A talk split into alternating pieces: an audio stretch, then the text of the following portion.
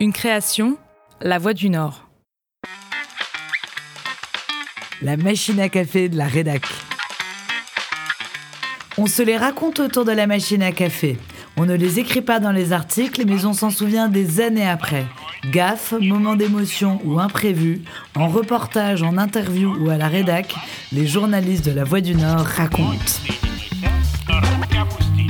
C'était mon premier contrat à La Voix du Nord. J'étais en poste à Cambrai et je faisais un reportage sur la vente directe dans les fermes du territoire.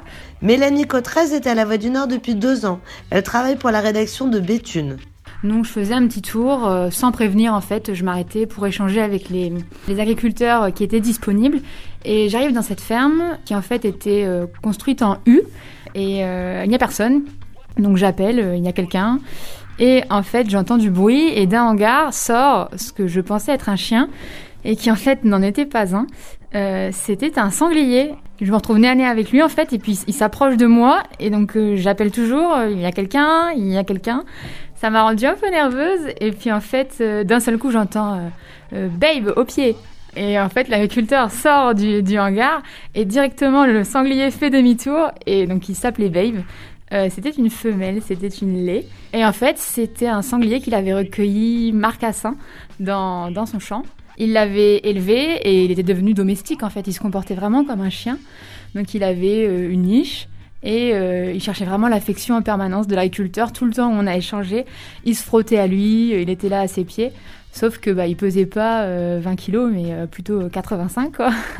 Donc c'était vraiment rigolo. Et en fait, j'avais envie d'en faire un sujet forcément, parce que c'était sympa. Et je pense que ça aurait pu se faire si j'étais restée un peu plus longtemps.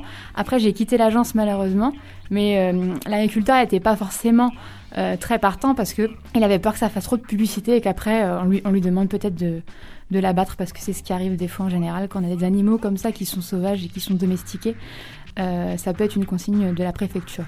Je pense pas qu'il y ait d'articles, mais j'espère qu'ils sont toujours ensemble, parce que c'était vraiment assez rigolo de voir cette paire-là. C'était assez impressionnant. Je pense que c'était un peu une attraction pour les clients aussi, de voir ce sanglier répondre à tous ses ordres comme un chien.